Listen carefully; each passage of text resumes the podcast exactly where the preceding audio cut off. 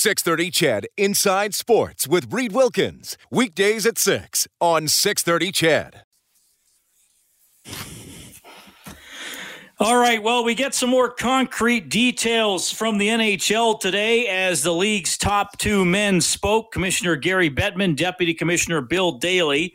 Still a lot up in the air. There are no definite dates. This is still a plan. They still have to see how things go with COVID 19 in all their cities across North America. They do have, uh, they did announce the 10 cities who are finalists to be one of the two hubs. It's the first time we've heard the league come out and actually list the cities. Edmonton is on that list. I'll break down who is all on it, and we'll go over some of the key comments from Daly and Bettman today. You'll also hear from Kelly Hrudey. and I'm happy to hear from you today, as I'm sure a lot of you are thinking about a potential return of the NHL, how it might look, how it might affect uh, the battle against the coronavirus and testing and all those sort of things. And of course, how the Oilers might do when they hit the ice. And this plan is that it would be against the Chicago Blackhawks. I'm happy to hear from you. The number to both call and text is 780 496 0063. Now, another thing that happened today is Gary Bettman officially declared the regular season over, which means Leon Draisaitl wins the Art Ross Trophy. Neal, side of the net, turns, fires, rebound, and somehow That is an unbelievable save. Backhander score. Draisaitl punches it home. Koskinen knocked it down, launched ahead for Draisaitl, breakaway, backhander score. Five hole on Cory Schneider. Leon Draisaitl. Here's Draisaitl, fire scores. Went off Drew Doughty. And Leon Draisaitl with his fourth power play goal of the year.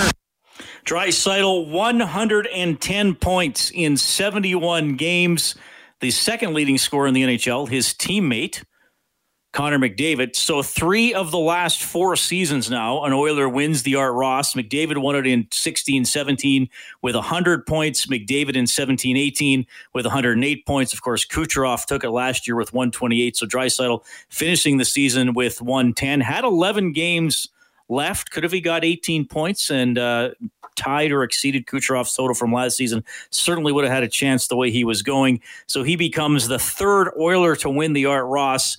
You may remember Wayne Gretzky won it almost the entire 1980s, and then uh, as an LA King, won it a couple times in the 90s as well. Gretzky's point totals, just for fun, in 81, he had 164. In 82, he had 212. In 83, he had 196 kind of took a kind of took it off the gas a bit that year. 84, 205 points, 208 points in 85. The record 215 and 86.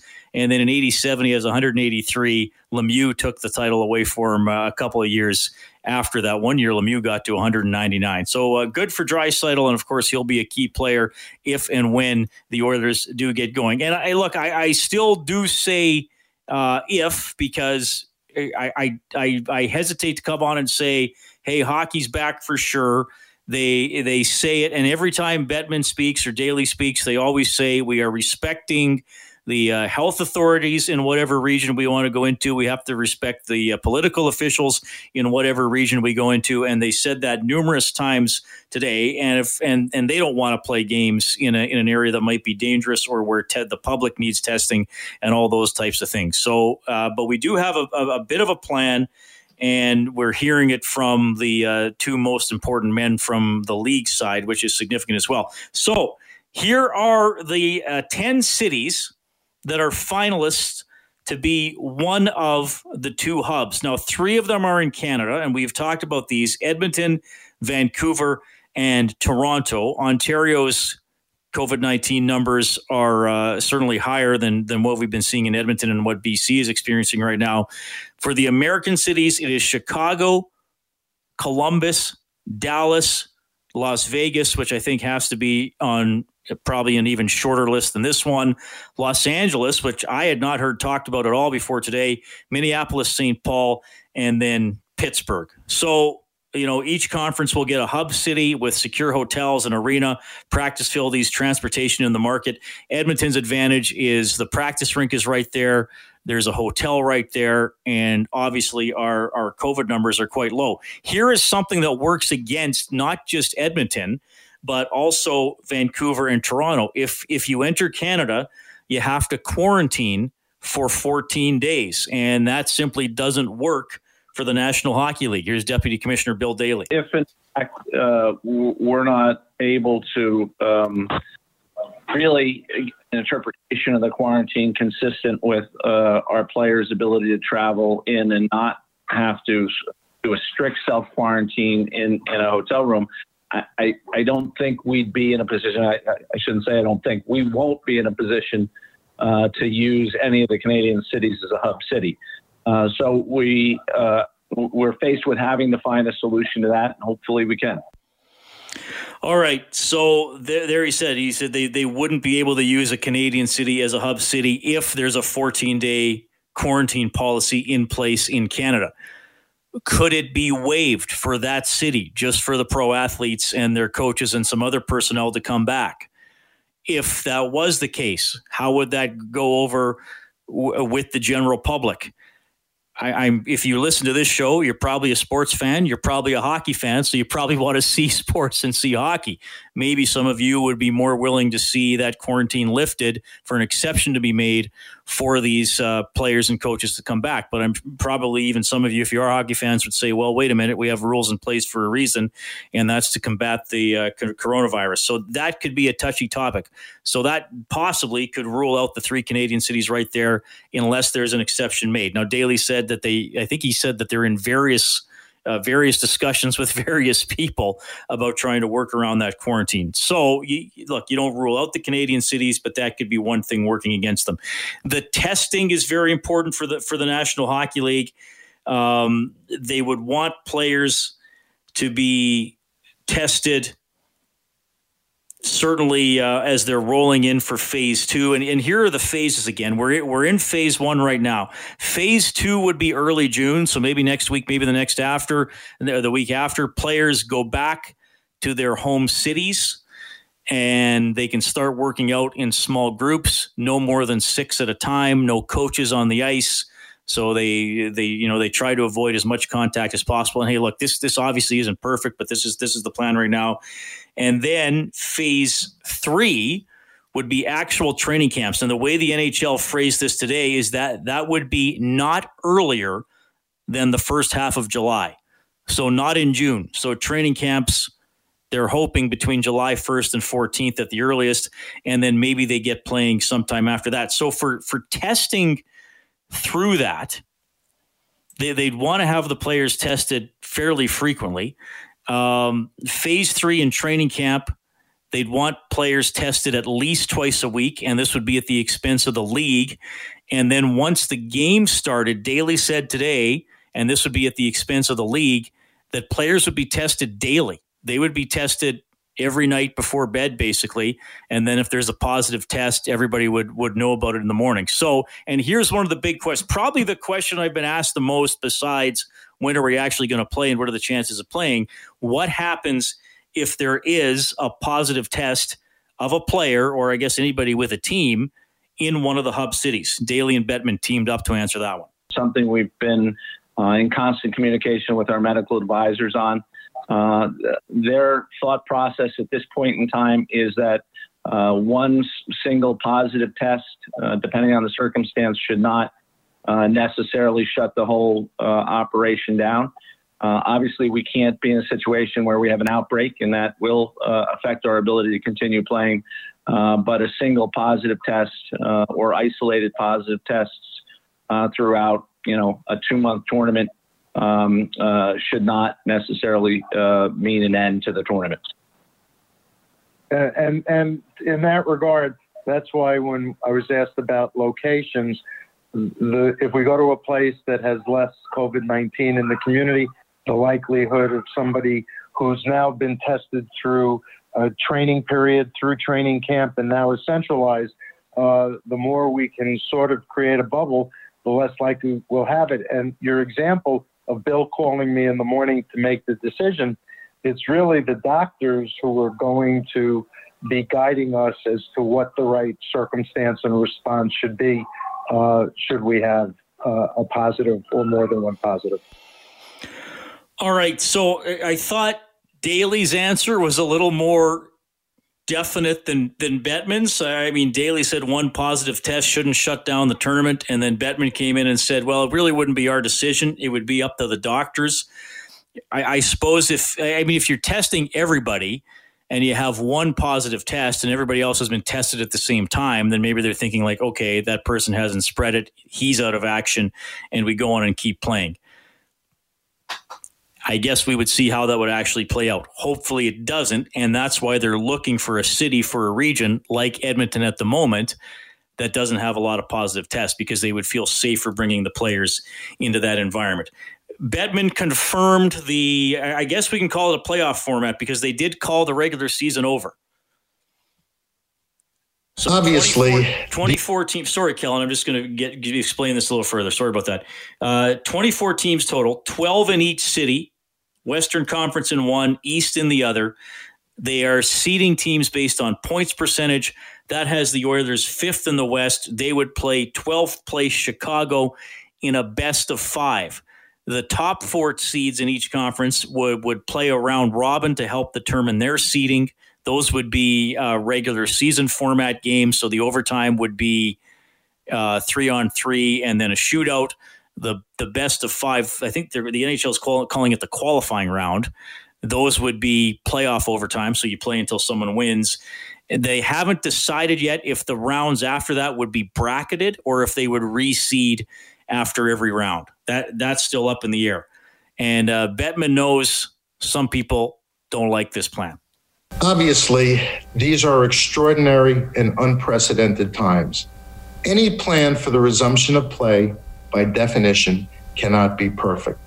And I am certain that depending on which team you root for, you can find some element of this package that you might prefer to be done differently. But we believe we have constructed an overall plan that includes all teams that, as a practical matter, might have had a chance of qualifying for the playoffs when the season was paused. And this plan will produce a worthy Stanley Cup champion who will have run the pro season, postseason gauntlet that is unique to the NHL. All right, that is a little bit there from Gary Bettman. Your feedback is, of course, welcome. Hey, we're all passionate about the NHL. We all have an opinion on what should happen if they get back to playing. And hey, maybe some of you think that they shouldn't get back to playing, that it's just not a priority, even if you're a hockey fan. 780 496 0063. You can call, you can text. We're back after this break. All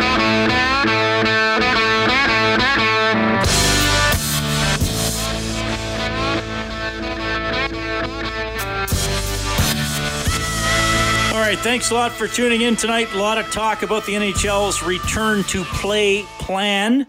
Maybe next week or the week after, players allowed to work out in groups up to six and start getting into shape for a training camp that could start in July. 780-496-0063. That's the open line number.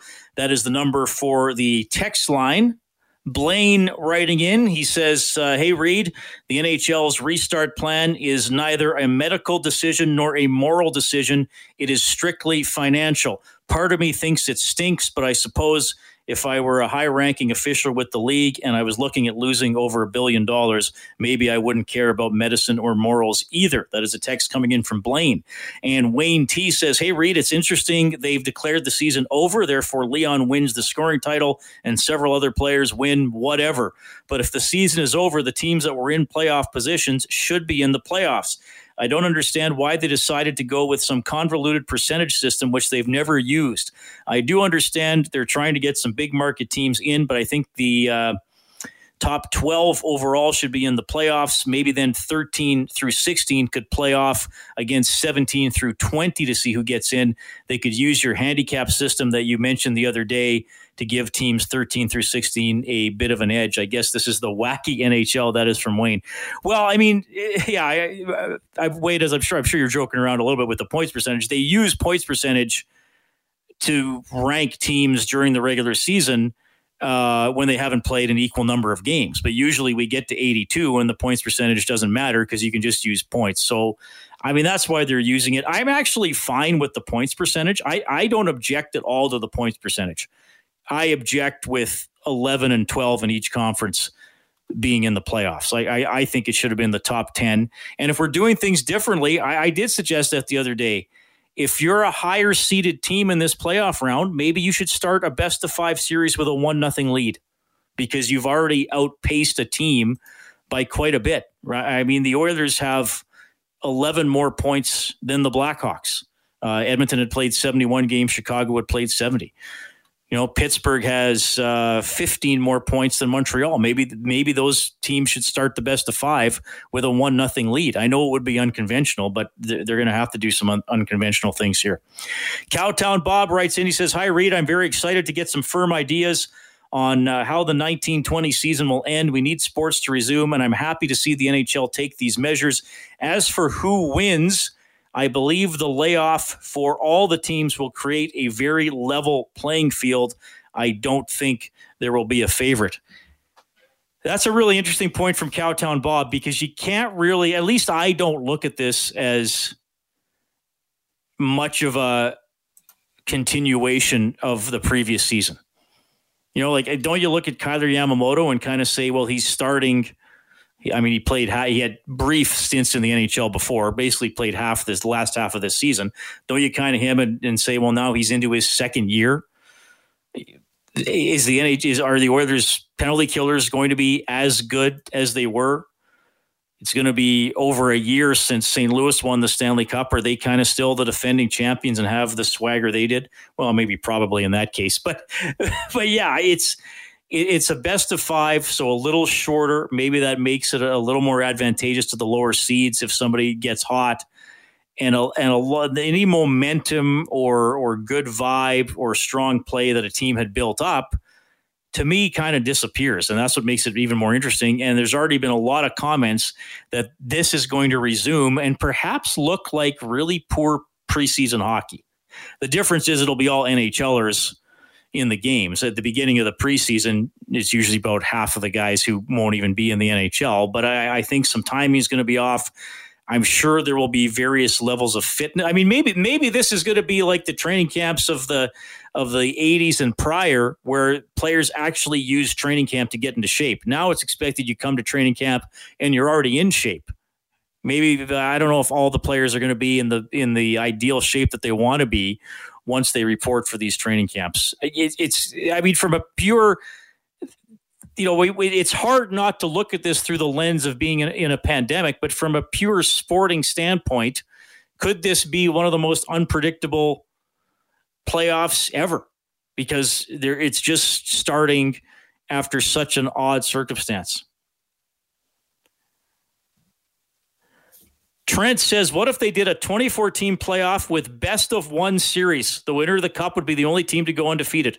Outside the box, but it could be done quickly and still let the next season start on time. An NCAA tournament format from Trent. Everything's one and done. That would ramp up the excitement for sure. Bettman did say today they want to do a full season next year, even if this one goes well until the fall.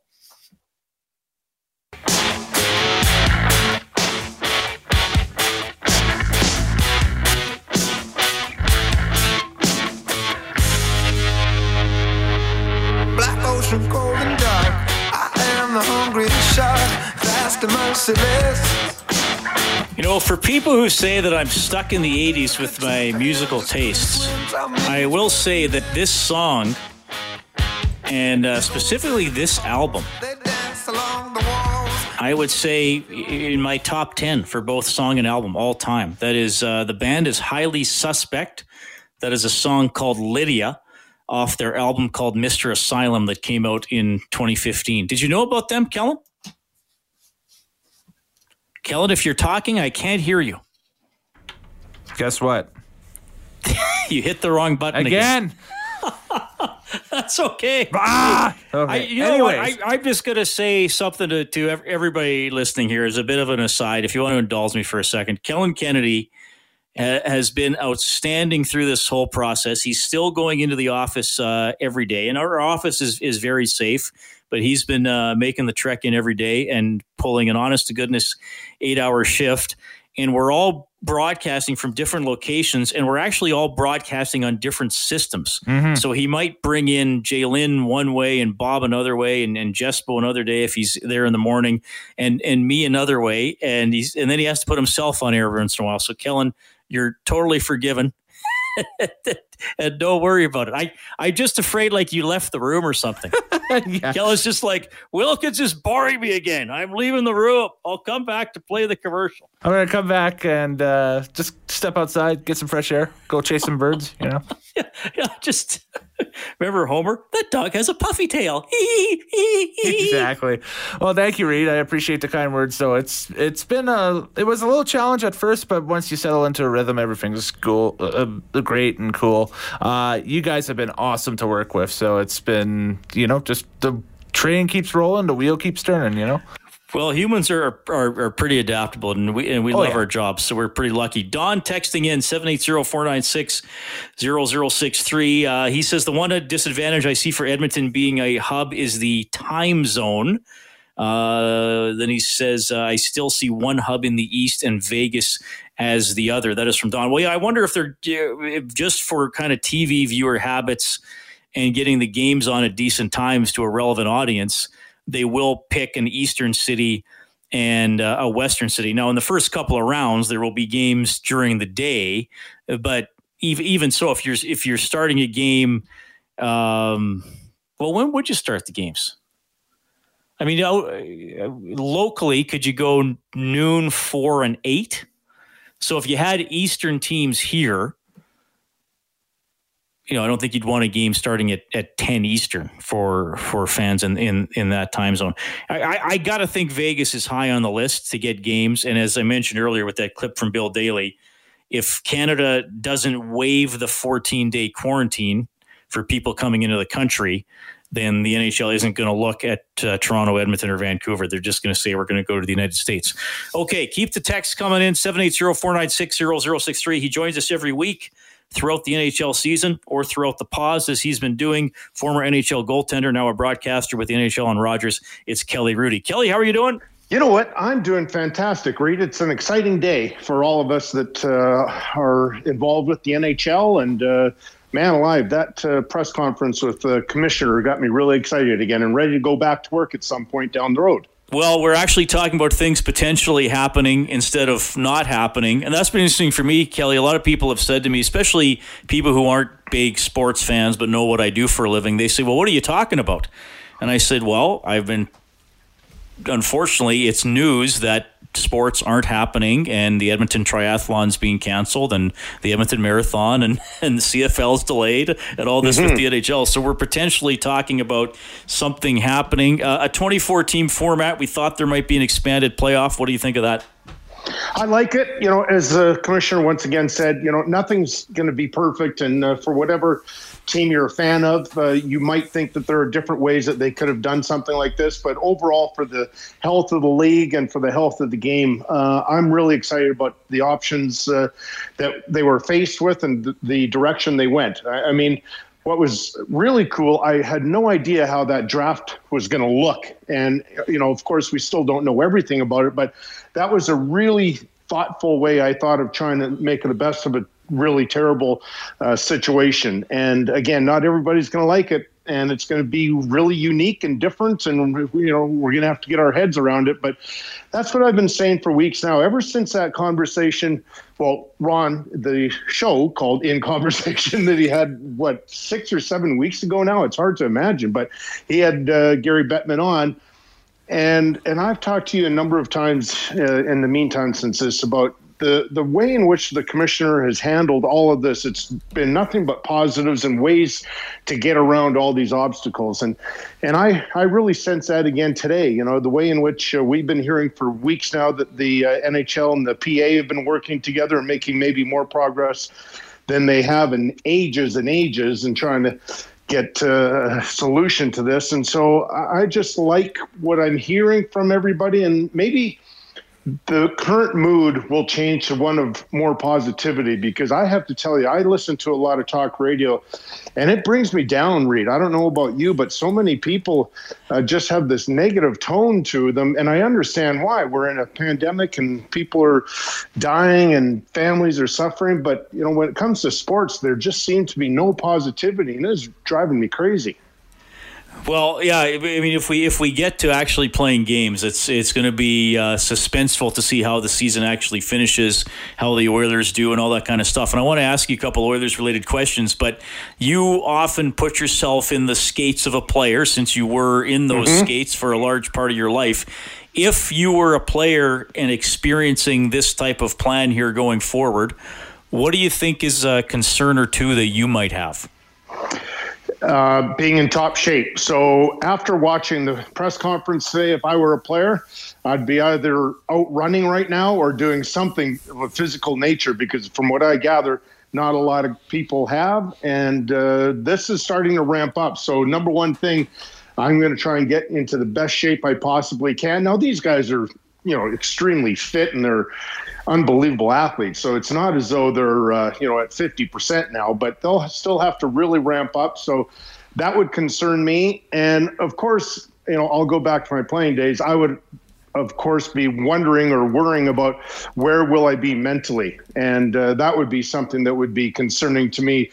Uh, trying to change my thought process. You know, it's it's I should be going into the summer, having some relaxing time maybe a little vacay with the family, and now those plans will be interrupted.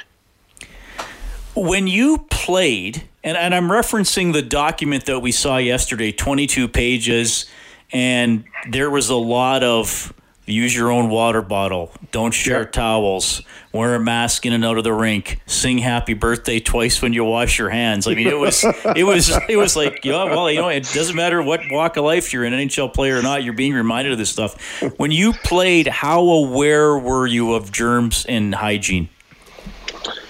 Oh, I'm hesitating because I would think that it had no priority whatsoever. I, I, I mean, maybe to a certain degree, if somebody was sick or had a cold or something on a team, then I was more cognizant to the fact which water bottle they would have been drinking out of. And but you know, in terms of uh, a towel, like you know, I'd come to the bench on a TV timeout or something.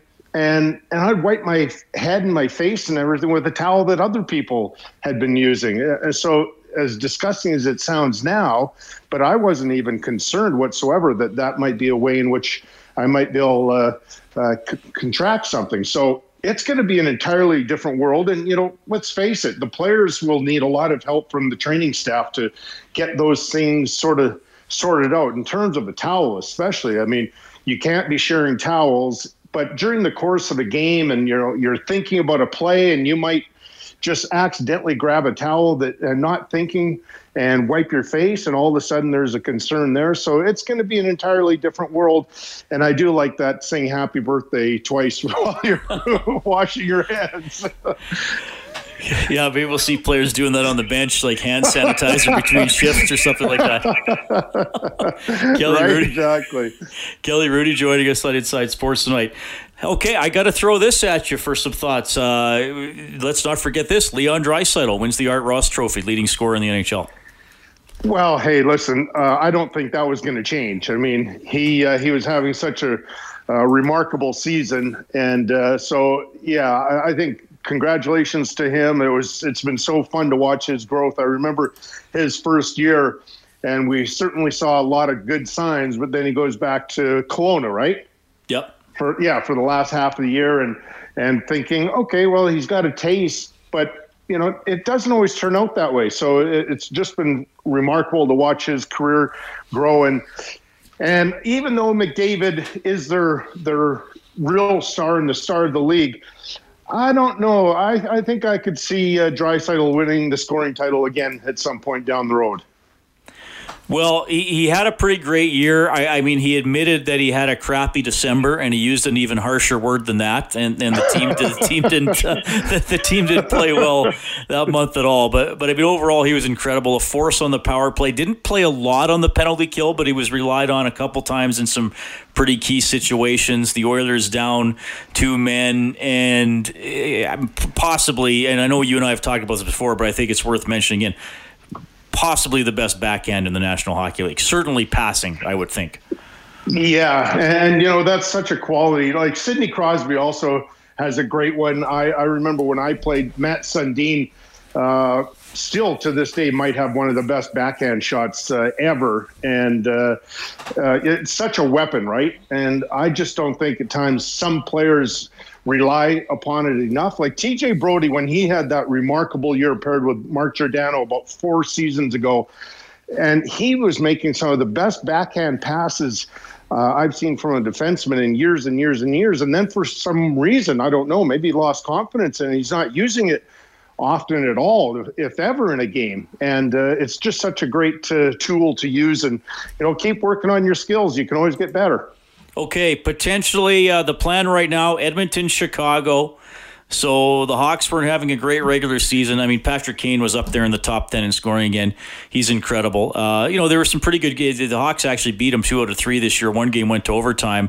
Does it? I mean, do you, do you, would you still favor the Oilers in that situation, or would you say, oh, the Hawks have a bunch of guys that won the cup and a short little series d- diving into the intensity of the playoffs that favors Chicago? How do you? I mean, we're sitting here probably still two months away from it being played, yeah. but, but quick handicap of a potential Edmonton Chicago series. I favor the Oilers. I think that the season uh, they had, they learned so much about each other and themselves individually. Uh, the one guy that really stands out, besides Kane and Toews and a couple of the guys, uh, maybe the rest will be good for Duncan Keith because he's uh, still a good player, but not the player that he once was. But I, you know, who really surprised me on Chicago because I had thought that his game was slipping a little bit, and it's Crawford oh boy, I watched him live again this year a couple times. And uh, before the first game, I asked Eddie Olczyk, is he still a, a good goalie? Is he going to find work next year? And he said, oh, yeah, Kelly, he's like, he's having a really good year. So, depending on um, how he can come back from this layoff, because it's a long one, but uh, Corey Crawford was at a really high level when I watched him this year. So, that could be the one thing in a five game series that would really scare me about Chicago. Yeah, the the goaltending angle for sure. Always uh, always one yep. to consider. Uh, well, and we should touch too uh, the potential of a Calgary Winnipeg series. That would be fun to see. Also, good old Smythe division. Boy, you know, I, you know. First of all, I think Winnipeg is an incredible story this year, considering all the players on the back end that uh, either didn't show up to play or were traded or you know what have you were injured. And and so to get that kind of effort uh, out of the the Winnipeg Jets lineup I tell you that tells you a lot about Paul Maurice. In fact for most of the season Maurice was my coach of the year uh, to get that sort of effort out of the guys and that sort of success. So uh, but you know Calgary on the other hand is the team that I started to really like and admire uh, as the season wore on because uh, they they had stretches where they're good, but they had stretches where they're really bad. And I was wondering how that adversity would affect them. And I have to say, in the last little while, it, it was a it was good for them to go through that because last year when they had such a remarkable regular season, they weren't tested whatsoever at any point. And when adversity came knocking in the first round versus Colorado, they couldn't adapt to it at all. They they were they just played terribly. So uh, it's that that's a really close series, though. I don't know. Like one of my favorite player in the game is Mark Scheifele because he's just such a not only talented player, but he loves the game so much, and it just comes across in the way which he approaches everything. And Wheeler's back on track. He had a really slow start, so that'll be an interesting series. Kelly, thanks for checking in tonight. We're uh, obviously a story we're going to keep following very closely, and hopefully the NHL plans here do indeed come to fruition. We'll talk to you again next week. You got it. Thanks, pal. All right, Kelly Hrudey favors the Oilers in that series against Chicago, but says Corey Crawford could be in the the ace in the hole for the Blackhawks. Scott in Peace River writing in, he says, "Reid, remember Bill Daly basically said a host city's team would not play in their home city. Yeah, he, he did. And you know what? I, I, I late last week I had someone tell me that, that that wasn't really a concern, and then Daly basically said today that maybe it would be more likely that if you're picked as a hub city, your team wouldn't play there. So maybe there could be the Western teams go east, and the Eastern teams would come to Edmonton, Vancouver, or Vegas. Who knows? And these, and as we've seen through this, sometimes the information can change almost daily. Darcy says, "Well, what about a face wash with the glove? Would you get a suspension?" They might have to discourage that. They might have to discourage that if they uh, want as as uh, as little bodily liquid as possible to. Uh, well, not to change hands, to change nostrils, I guess. That's that's. Uh, I got to change my nostrils. We're gonna take a commercial. Seven eight zero four nine.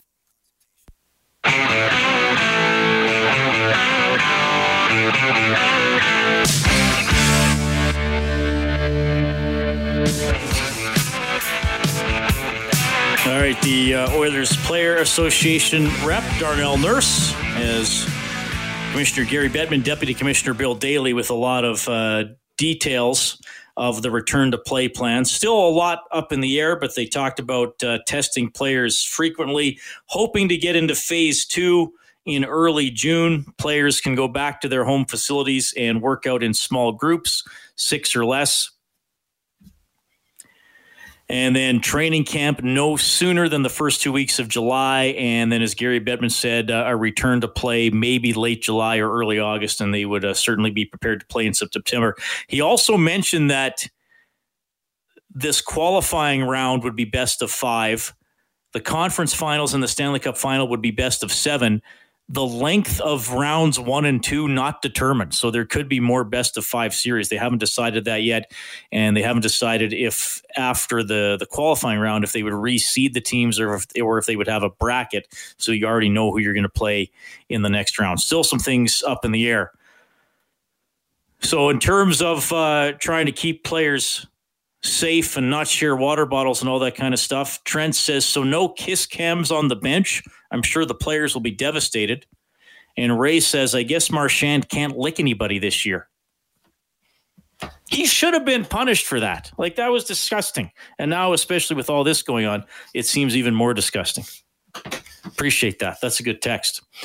Okay, I'm gonna I'm gonna briefly. Oh, by the way, more on this on 6:30 CHED morning, 6:30 tomorrow morning. NHL insider John Shannon will join Chelsea and Shay, and he'll have some interesting stuff to say. The draft lottery will happen before the season ends. So right now there are seven teams that are not going to participate in this 24 team tournament. They will have their usual lottery odds. The other eight teams in the lottery will be basically phantom teams that'll get a letter A through H. So team A will take over the spot of the eighth worst odds and, and et cetera down to the team that, you know, team H will be that team that has like a one and a half percent chance. They'll draw for the three lottery positions if all the teams picked are out of the seven teams that aren't going to the tournament, that's it. The lottery's decided. If, for example, team A comes in for the first overall pick, then what they'll do is once the eight teams are eliminated from the playing from the qualifying round, they'll take those eight teams and they'll draw one of them to get the first overall pick. So then they would have a 12.5% chance in that draw. So they wouldn't just say, oh, well, team A, that would have been Chicago's spot or Columbus's spot or whoever. They will take all the teams eliminated from that qualifying round and give them a one in eight chance. So if it's all three teams from the, if it's all the lettered teams, then you could have three qualifying round teams get picked. So it'd be one out of eight for first overall, one out of seven for second overall, one out of six for third overall. I, I hope that makes sense. So there could be two draft lotteries if one of the placeholder teams, just identified by a letter, wins one or more of the lottery slots. I think that's the clearest I can explain it right now without drawing a diagram. Maybe someday we'll be able to get together for nachos and I can draw a diagram. All right. Thanks a lot for tuning in tonight. We'll have more on this uh, tomorrow. We expect to get some Oilers reaction to the return to play plan. Thanks to Dave Campbell, the producer of Inside Sports. Kellen Kennedy is your studio producer. Thank you so much for listening. My name's Reid. Take care. 630 CHED Inside Sports with Reid Wilkins. Weekdays at 6 on 630 CHED. 911. 911. What's your emergency? Ah, I'm on a cruise ship. Ah, there was an explosion. Oh my god, the ship is sinking. I can't get out. There's water everywhere. We're going down. I've got a lock on your location. Stay with me. Hurry, hurry. Hello? Are you there? Help is on the way. Angela Bassett and Peter Krause return in an all-new season of 911 on a new night. Thursday, March 14th on Global. Stream on Stack TV.